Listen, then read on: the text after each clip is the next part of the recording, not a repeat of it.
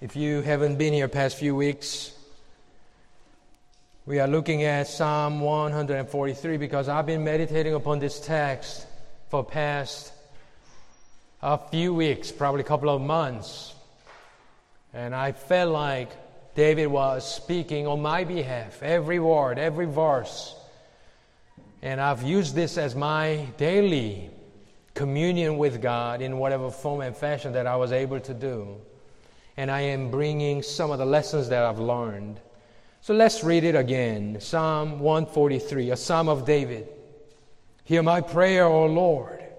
Give ear to my supplications. Answer me in your faithfulness, in your righteousness. And do not enter into judgment with your servant, for in your sight no man living is righteous. For the enemy has persecuted my soul. He has crushed my life to the ground. He has made me dwell in dark places like those who have long been dead. Therefore, my spirit is overwhelmed within me. My heart is appalled within me. I remember the days of old. I meditate on all your doings. I muse on the work of your hands. I stretch out my hands to you. My soul longs for you as a parched land. Answer me quickly, O Lord. My spirit fails. Do not hide your face from me, or I will become like those who go down to the pit. Let me hear your loving kindness in the morning, for I trust in you. Teach me the way in which I should walk, for to you I lift up my soul. Deliver me, O Lord, from my enemies. I take refuge in you. Teach me to do your will, for you are my God. Let your good spirit lead me on level ground. For the sake of your name, O Lord, revive me. In your righteousness, bring my soul out of trouble. And in your loving kindness, cut off my enemies and destroy all those who afflict my soul. For I am your servant. Amen. First Sunday, we talked about verse 1 how he's crying out to God Hear me, answer me. And he gave me an insight. And I was very much encouraged. The very fact that he's crying out to God, answer me, tells me God is not answering him. So he gave me great encouragement. Even David had to wait sometimes. And last Sunday we talked about verse 2, saying, no living human is righteous in your sight, so please hold off your judgment for now. And only Christ's righteousness is your hope. We could go to our God only through His righteousness. And it coincided with our teaching of justification. And today I want to draw your attention to verse 5. Notice how I am not talking about all of his groanings. I am going to skip all of that. I am just pointing out the positive things, if you will.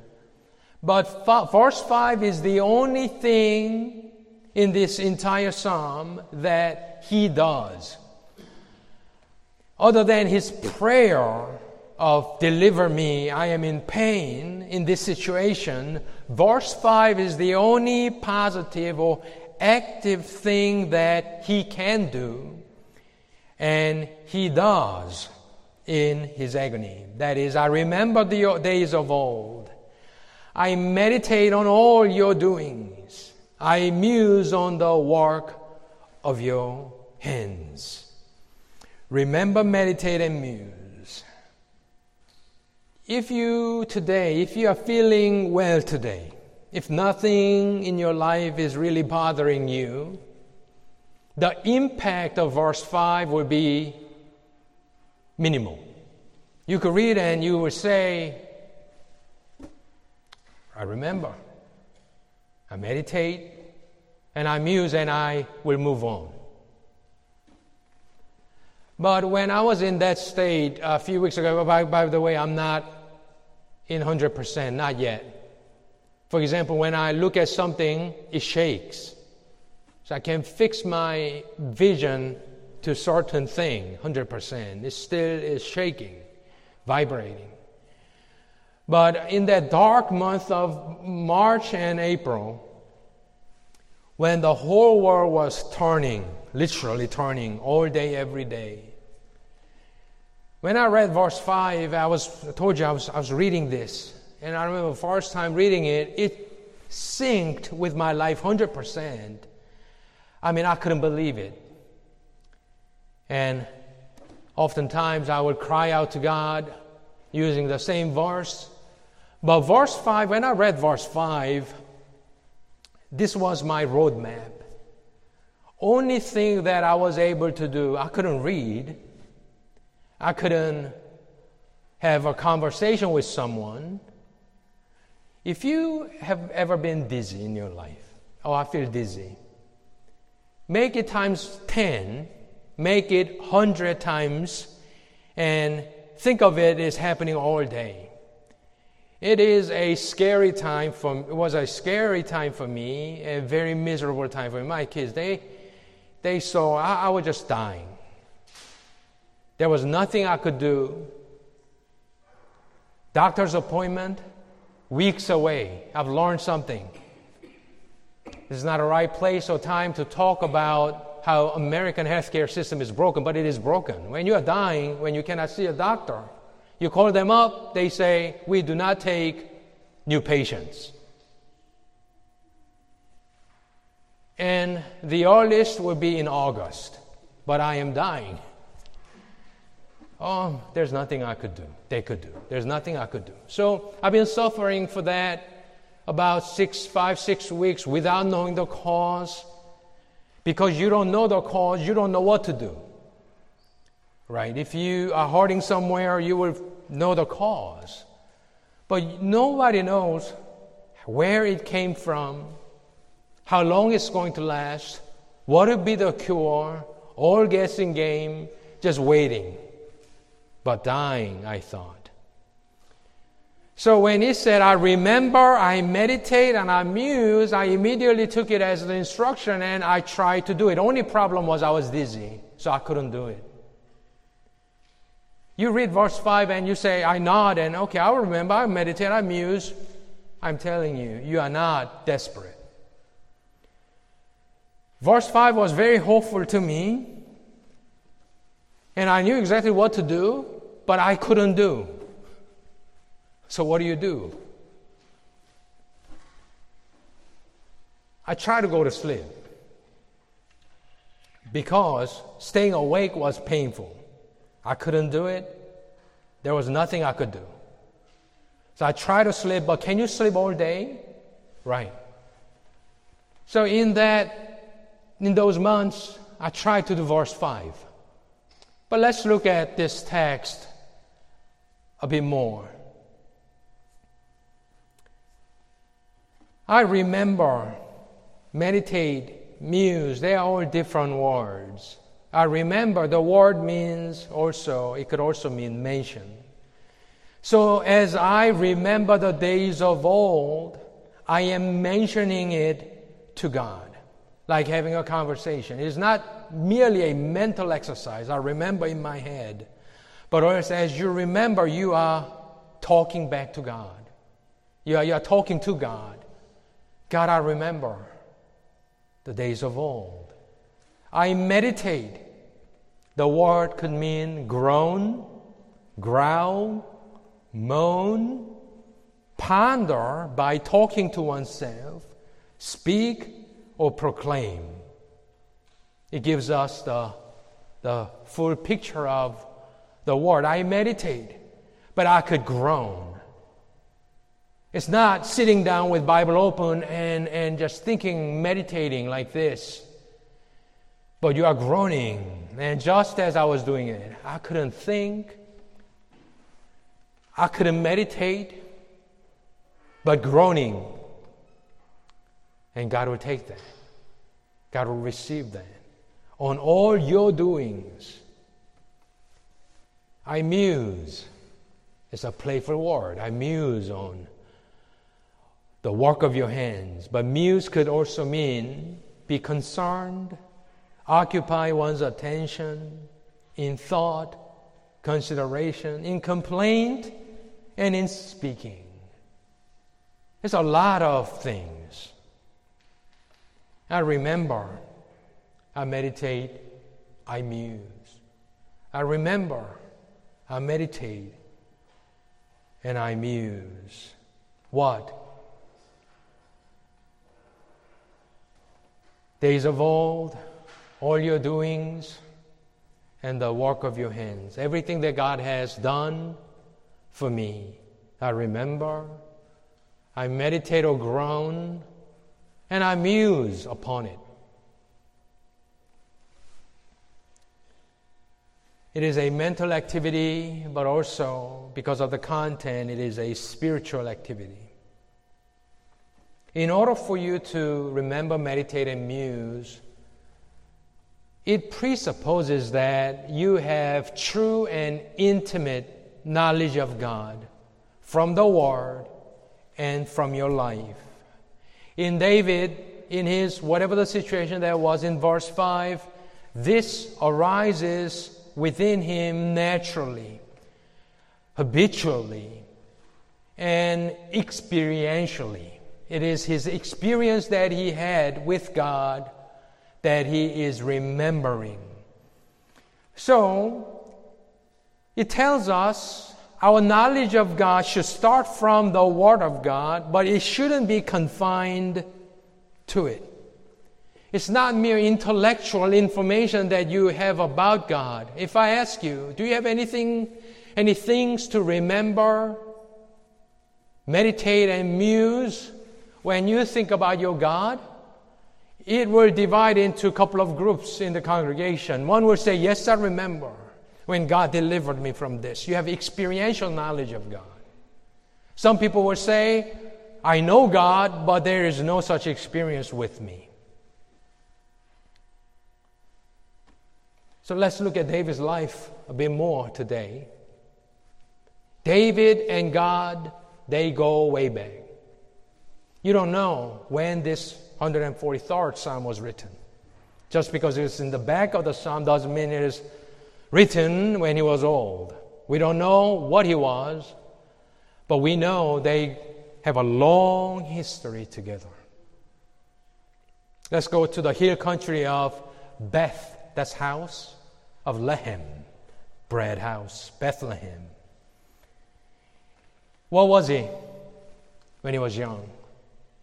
He was a shepherd boy. He was the youngest son but I would say he was almost like he was abandoned, neglected, discarded, unwanted. Why do I say that? Because he had seven older brothers, seven of them. He's the eighth. He had two more sisters. But who is taking care of the sheep? The youngest son. I mean, if you would ask any father in the congregation, if you have to take care of sheep, let's say you have 100 of them, who would you send? I would send my oldest. I would not send Caris to take care of sheep. But that's what he was doing. All seven brothers were not on the field. The youngest boy was tending the sheep. Remember when Samuel came to the town? The elders of town were terrified because Samuel was man of God and he could bring down fire from heaven. So they asked him, Do you come in peace? They were trembling, literally. And everybody knew why Samuel was in town. We talked about this a couple of years ago. Everybody knew when Samuel came, he came to anoint the next king. What that means is the entire town could be wiped out by King Saul. And he invited David's father, Jesse, to the sacrifice.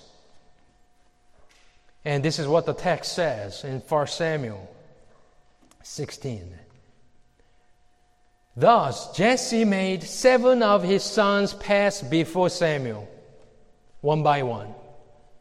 And Samuel was impressed with the first one but God says no. God says no. God says no. So, like seven men, they are passing in front of Samuel. But Samuel said to Jesse, The Lord has not chosen these. If you are Jesse, what would you say? Everybody knows Samuel is about to choose the next king. If you have eight sons, you just passed seven sons before Samuel and God says no, what would you say? Wouldn't you say, oh, wait, I have one more? Can you take a look at him? But Jesse wouldn't say.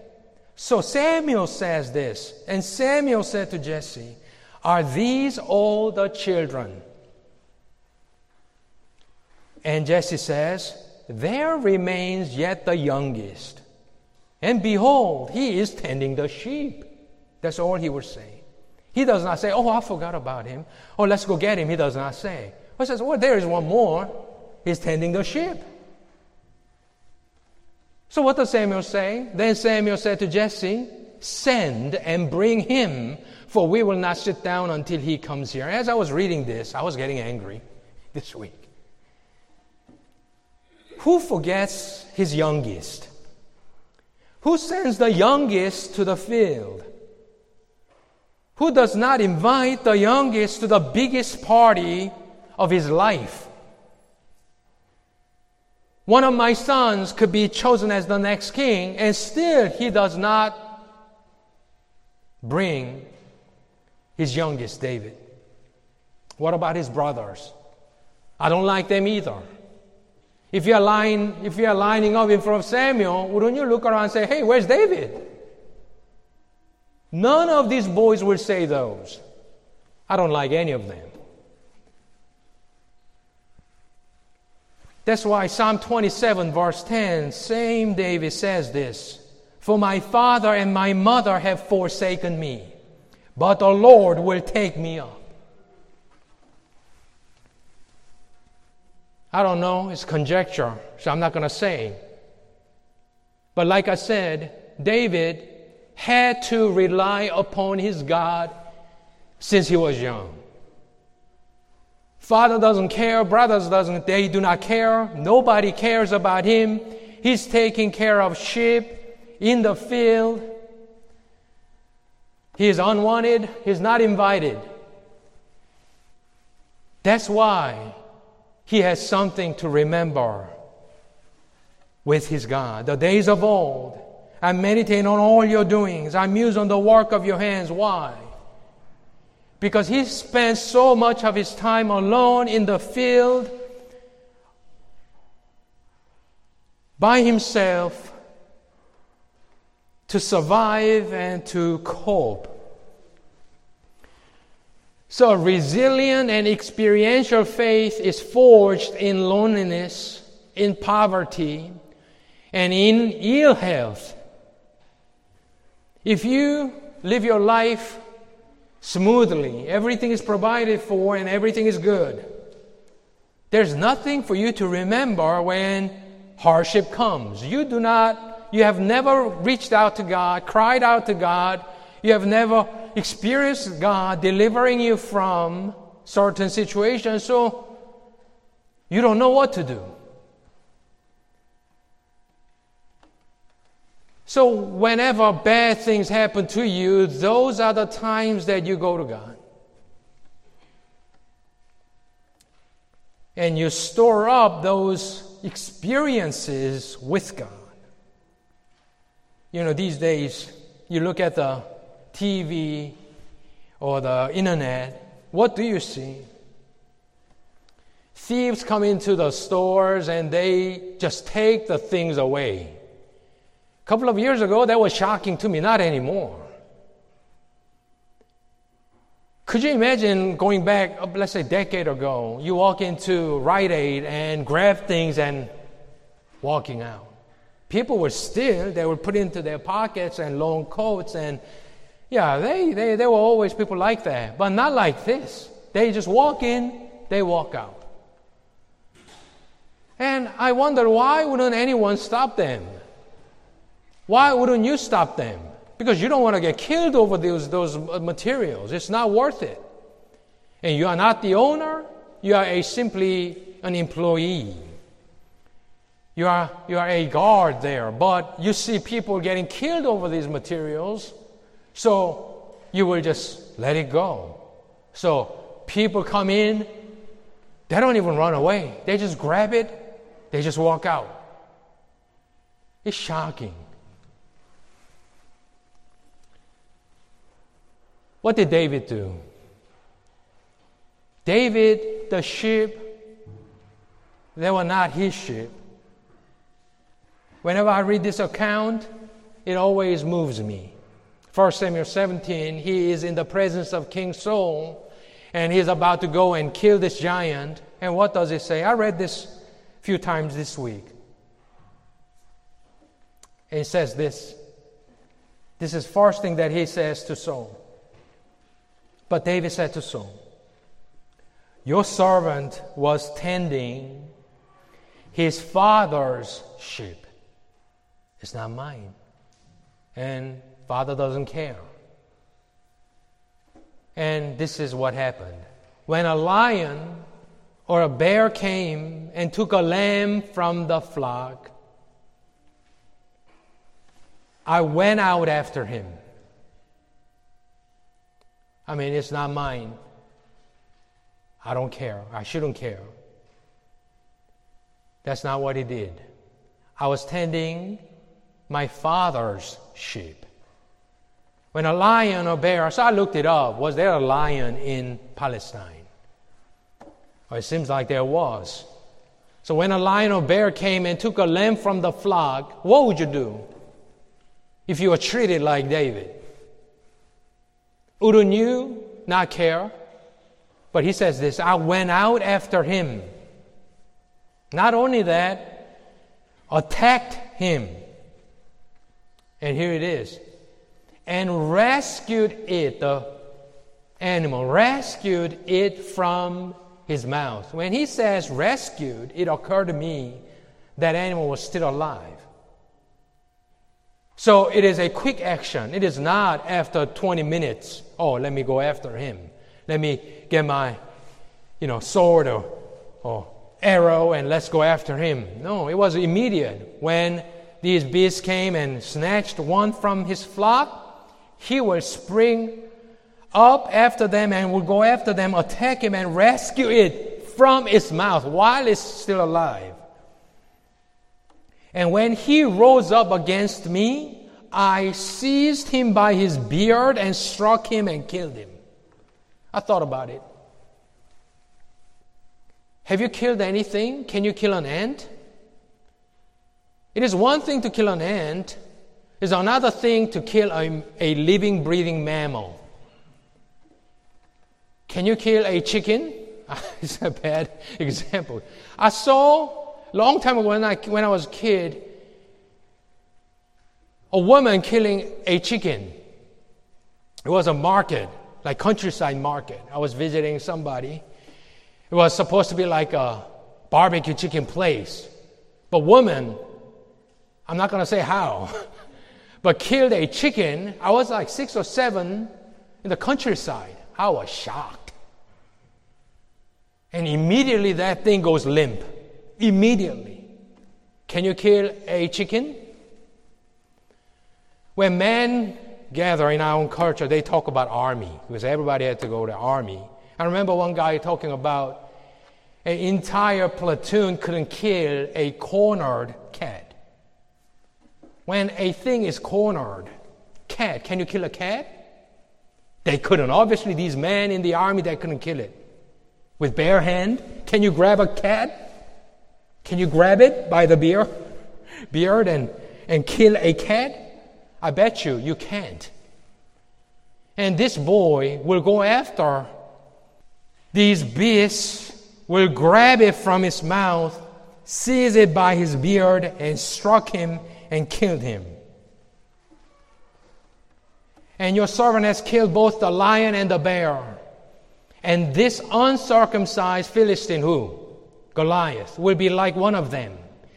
Since he has taunted the armies of the living God, and David said, The Lord who delivered me from the paw of the lion and from the paw of the bear, he will deliver me from the hand of this Philistine. What a wonderful testimony. I looked it up. Word caught my eye this time. The Lord who delivered me from the paw of the lion and paw of the bear. And it struck me, Paul, if you are making up a story like this, what would you say? I would say, teeth. Teeth will kill me. Lion's teeth, bear teeth, or his nail, it will kill me.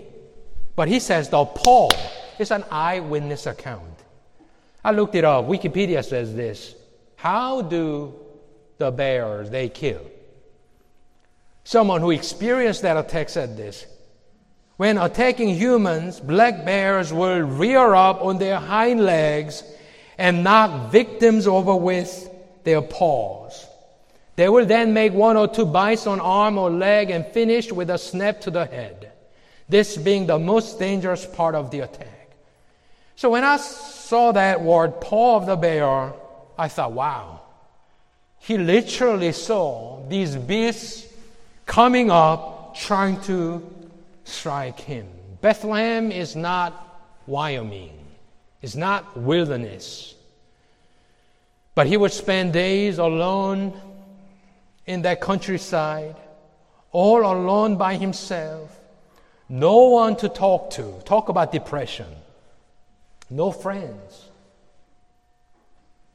We have a couple of dogs. If you have dogs, you could talk to dogs. They are smart. But sheep? Can you talk to sheep? I don't know. I heard they're not so intelligent. He has no future, no hope, certainly no hope of getting married, no girls to see, no money. He has absolutely no one. And when these things happened, he cared enough to go after these things, risk his lives. All these times, I'm telling you, David had to rely upon his God. Every day, all day.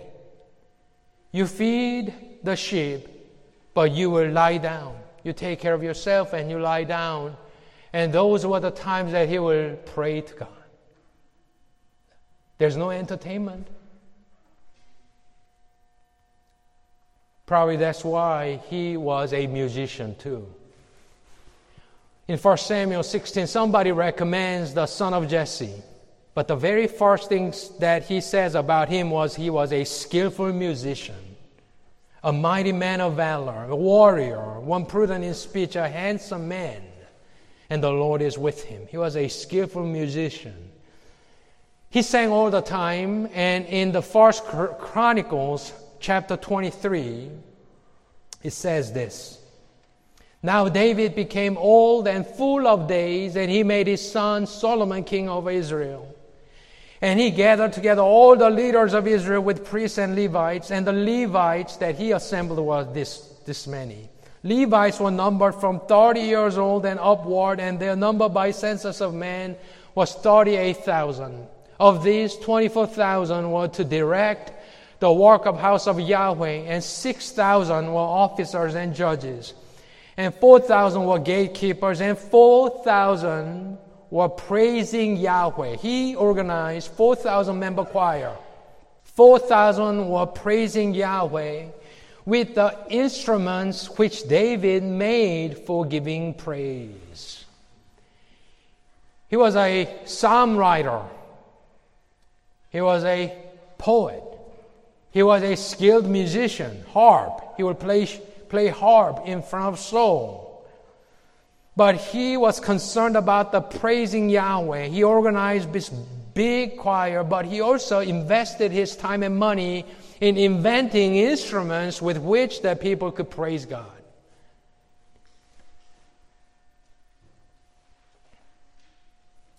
And you come and read in verse 5 I remember the days of old I meditate on all your doings. I muse on the work of your hands. All his life.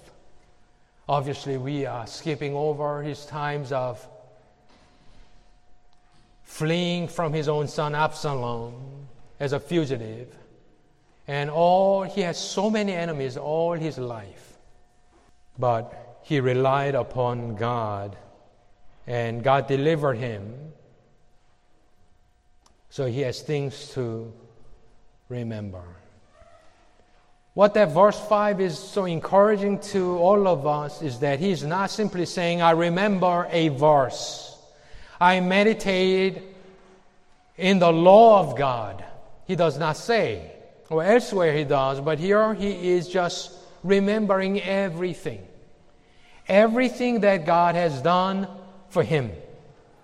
So expand your horizon. When you think about God, it is not, it is more than Bible study. Our life, Christian life, is more than studying doctrines and theology. It should be there. Without it, you have less things to remember. But it is about life together with your God. And here in this verse, the Bible gives us a permission to bring back to your memories all the things that your God Creator and Redeemer has done for you. I say this because I am talking to a conservative Christians. Because we were taught that we have a high view of God, which is infallible and inerrant, and it gives us such an impression that only thing that we could trust is the Word of God we cannot trust feelings or experiences.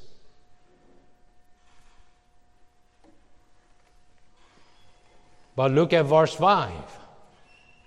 I remember the days of old, his own experiences. Is it infallible? No, only the word is. But we know that God, that infallible word teaches, is faithful God, and I have experienced His salvation in a narrow sense from justification to all the way in whenever these things were happening.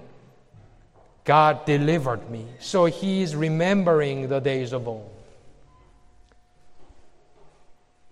So when you are suffering, it is okay, and you are commanded to remember the things that God did for you. I've learned in my own experience past few weeks and months. We do not have to afraid to use the word positive thinking. What else do you have? Negative thinking? No, Christian thinking is positive thinking. But I've learned positive thinking is impossible without faith. Also, positive thinking is impossible with without some kind of experiential knowledge of God.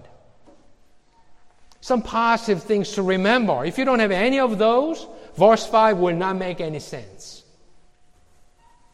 You cannot remember anything. And you're not going to remember anything bad. You are going to remember anything good. But do you have those moments with your God? Is the question. Because inevitably, there will come a time in your life you will doubt. You will go low. Like me, you cannot do anything. When you cannot think, what can you do? Nothing. Positive attitude will not work. It simply doesn't work. But Christians, we like David, we could say, We remember the days of old. I meditate on all your doings. I muse on the work of, of your hands. Anything and everything that the Word says, Word testifies to, that the grace of God that I've experienced, you will bring all of those things to your remembrance. You will remember those, and it will sustain you for the moment.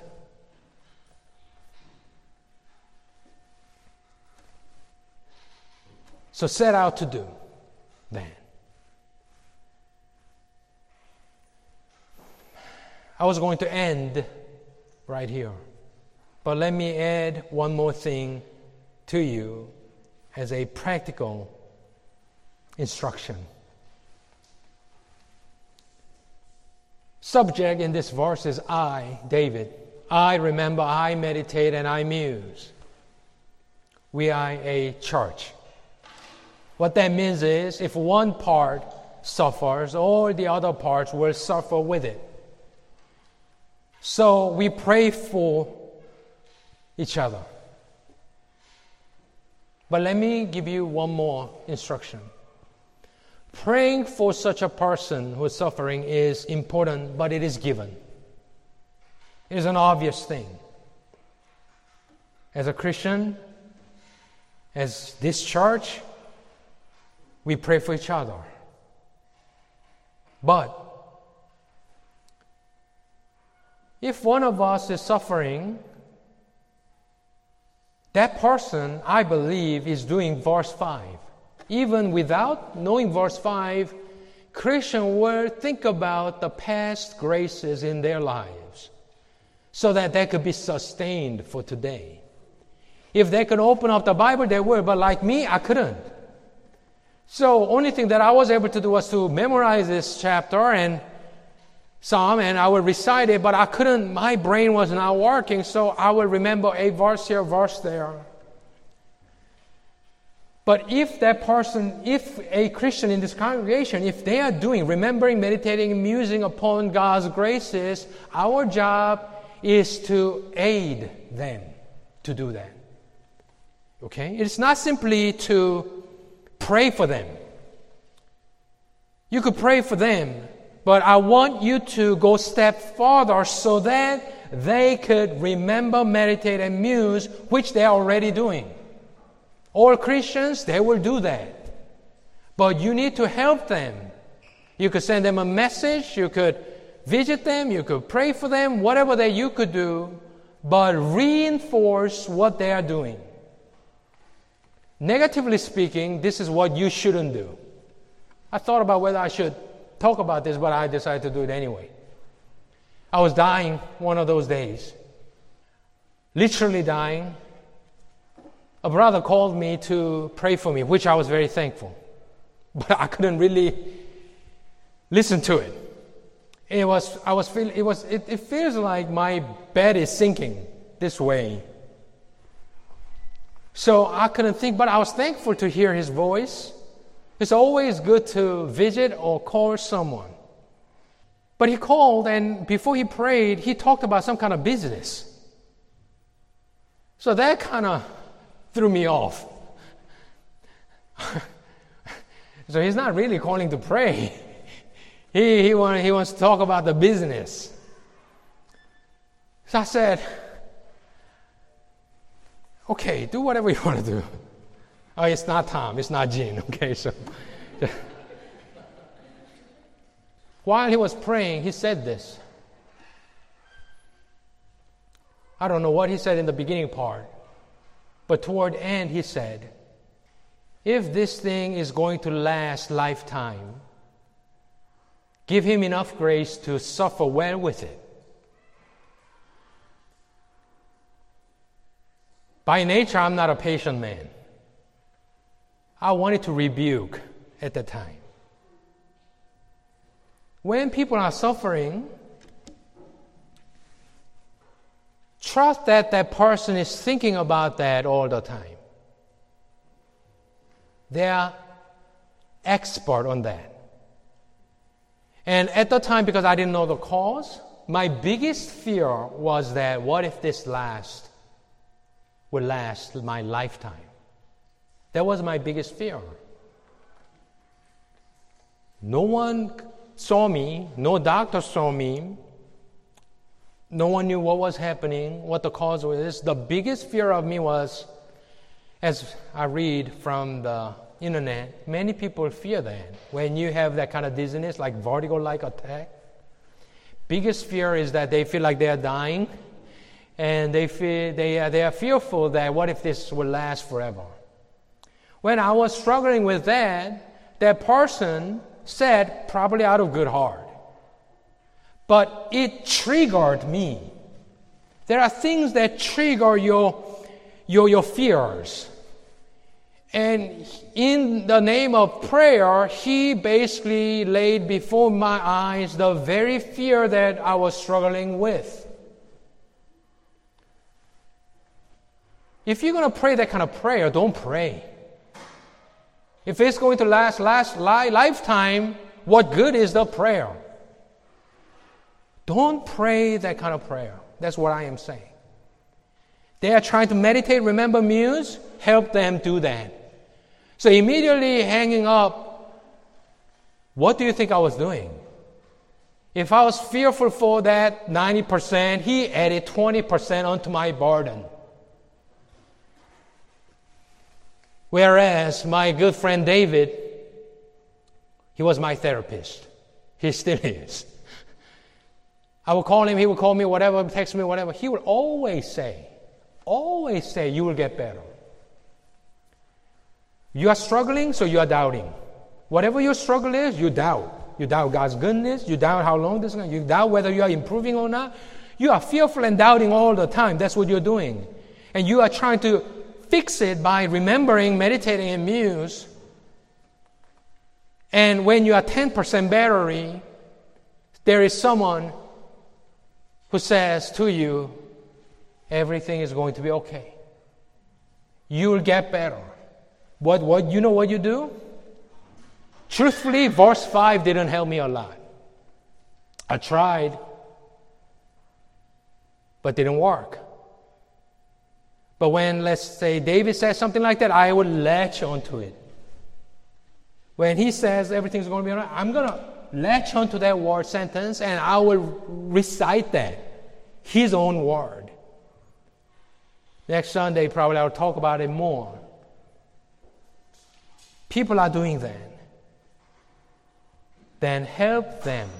Help them remember, meditate, and muse by reinforcing God's goodness to them. If you're not able to do that, don't show up. Don't call. Don't text. If you're going to pray, pray with full confidence in the Lord. Let them, suffering people, hear that. If you're not, step back. Let the mighty man of valor and faith step up and pray for the suffering people.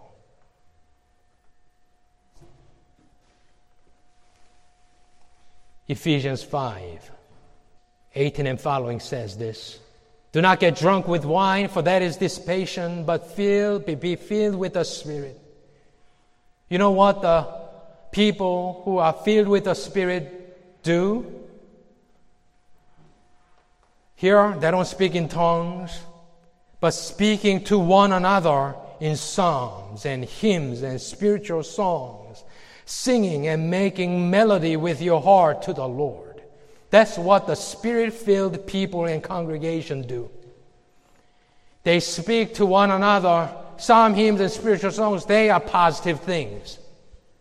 Singing and making melody with your heart to the Lord. Always giving thanks for all things in the name of our Lord Jesus Christ to God, even the Father, and being subject to one another in the fear of Christ. Let us do that. Let us do that for one another. Let us remember, meditate, and muse. Let us help each other do that in the name of Christ, making melody within our hearts to the Lord.